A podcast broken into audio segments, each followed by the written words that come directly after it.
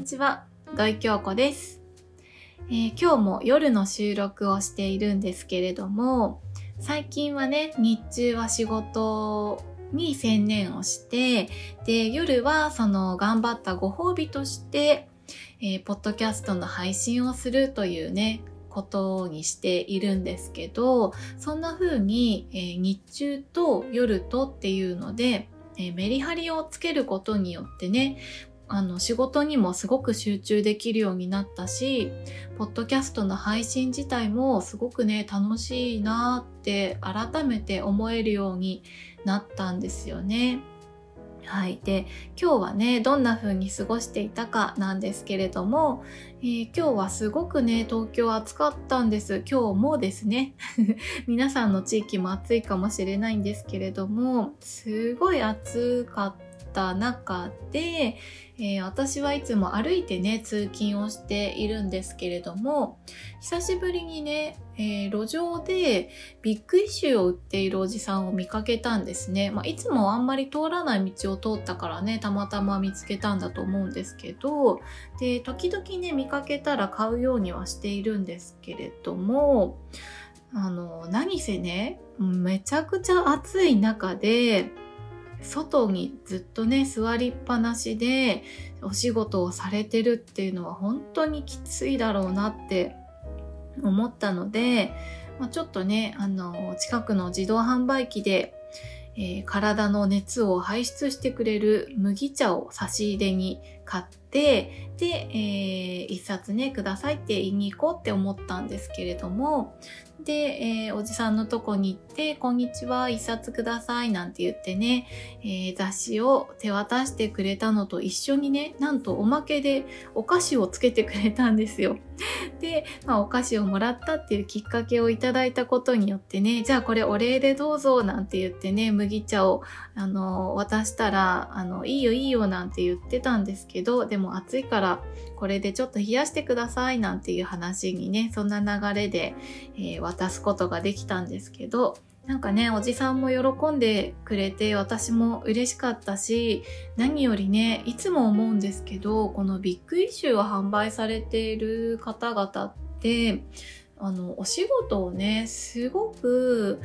うん、なんか楽しそうにされてる方が多いなって思うんですよ。まあ、座って雑誌を販売してるだけなので、特にね、道行く人に声をかけたりとかはしないんですけれども、でも、なんかちょっとしたね、あの、一言二言交わす言葉もすごくね、声が弾んでいて、うん、あの、ありがとうって言ってくれる笑顔もすごくね、見ていて元気をもらえるので、なんか私は、あの、雑誌自体もね、すごく内容がしっかりしていて読み応えがあるから好きなんですけど、でも一番の目的っていうのはなんか私の中ではそういうあの一言二言交わす中で見せてくれる、うん、元気になれる笑顔をいただくことっていうのが一番大きいかなっていうふうに思っていて、まあ今日もね、そんな笑顔をいただいてから会社に出勤するということをしていたんですね。はい。で、えー今日の本題はですね、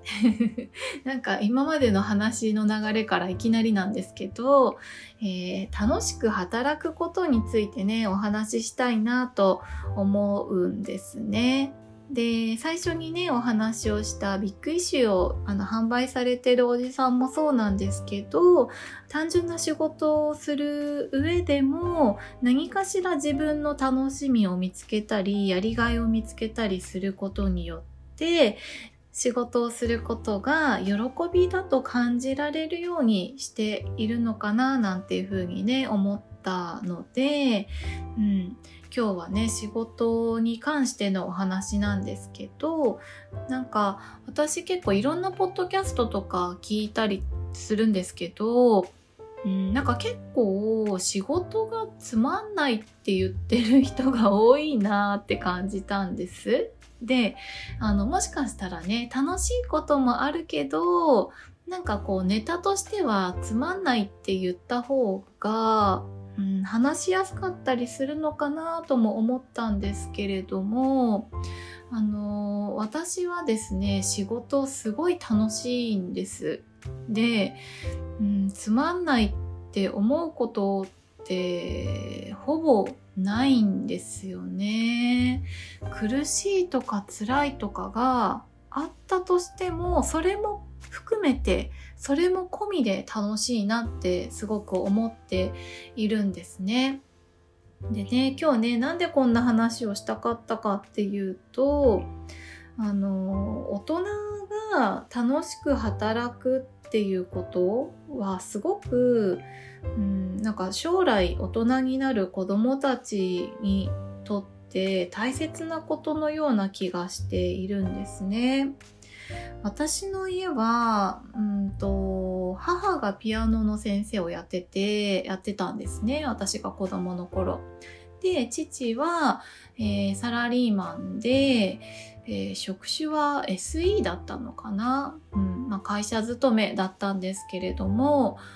母は結構楽しそうに仕事してたんですけど、父はどうかっていうと、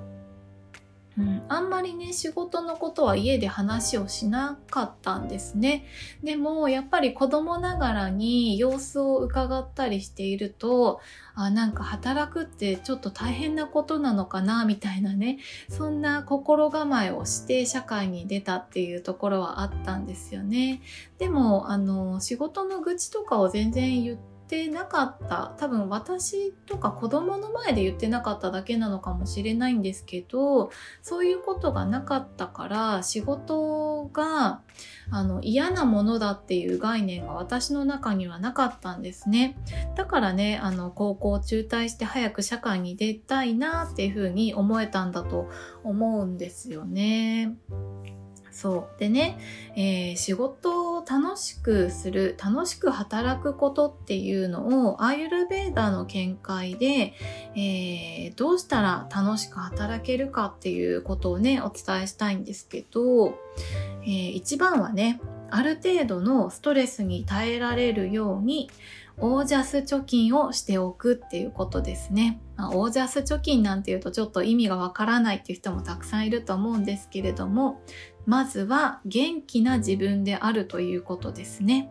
えー、元気な自分であれば、ある程度ちょっと嫌だなっていうことがあったとしても、ネガティブに捉えることなくそれを乗り越える力っていうのが出てくるんですね。なので、そのために、えー、ライフスタイルを整えるとか、えー、睡眠をしっかりとるとかね、この睡眠をしっかりとるのが多分一番大事なんじゃないかなと私は思うんですけれども、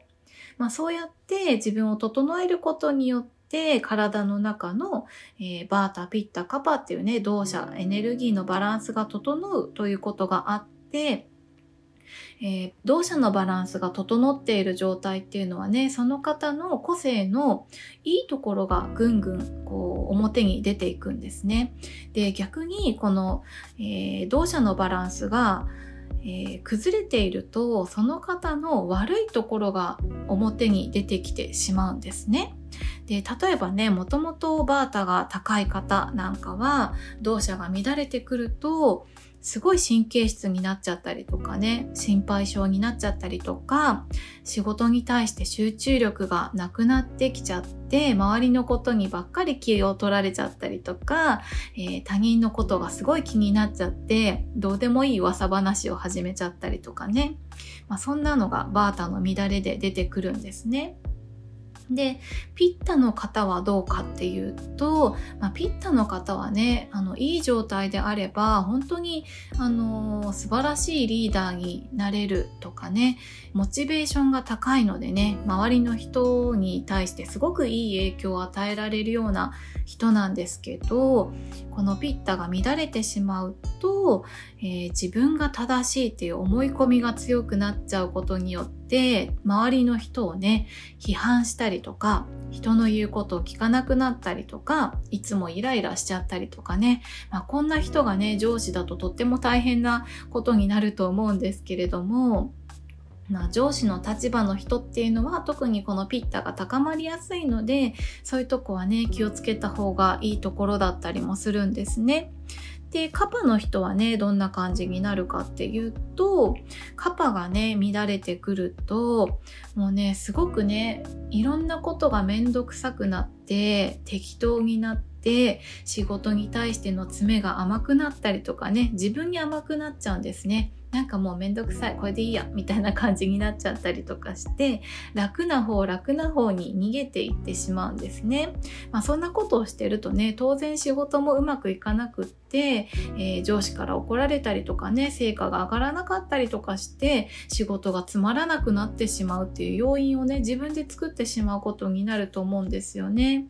まあ、なのでねアイルベーダの見解で言うとねやっぱりうん、仕事を楽しくするためには、えー、自分を整えることによって自分のいいところが表に出てくるようにしておく、まあ、そそういう状態にして仕事に臨むっていうことでね楽しく働いていけるようになるしあの一緒に働く人もね楽しくいられると思うんですよね。はい。ということで今日は、えー、楽しく働くことに関してアイユルベーダ的な見解だとオージャス貯金をしようねっていうことと同社のバランス整えようねっていうことだよっていうことをねお話しさせていただいたんですけど私自身はねあの仕事っていうのが人生の中ですごく大きな、えー、割合を占めていてであの働く環境を作る側にいるのでどうしたらみんなが楽しく働けるかなとかどうしたらやりがいを持って働けるかなとかね、えー、仕事を通してスタッフが人としてね成長していくためにはどんな環境を作ったらいいかなとかねそんなことを日々考えながら働いているんですけれどもやっぱりねあの忙しくしてしまっているとうん、そこまでなかなか考えられないっていう人も多いと思うんですよね。でもね、えー、自分を整えることによって自分のいいところを発揮しながら働くことができてでそれが周りの人に対していい影響を与えてで自分からねいい輪が広がっていくようなそんな職場環境ができたらいいなと思って、まあ、なかなかね難しいところもあるとは思うんですけれどもあの周りの人のことをねいろいろ言うことは簡単なんですけれども結局変えられるのって自分を変えるのが一番早いのでね、まあ、ちょっとでも楽しく働くことのヒントになればなと思ってね今日はこんなお話をさせていただきました。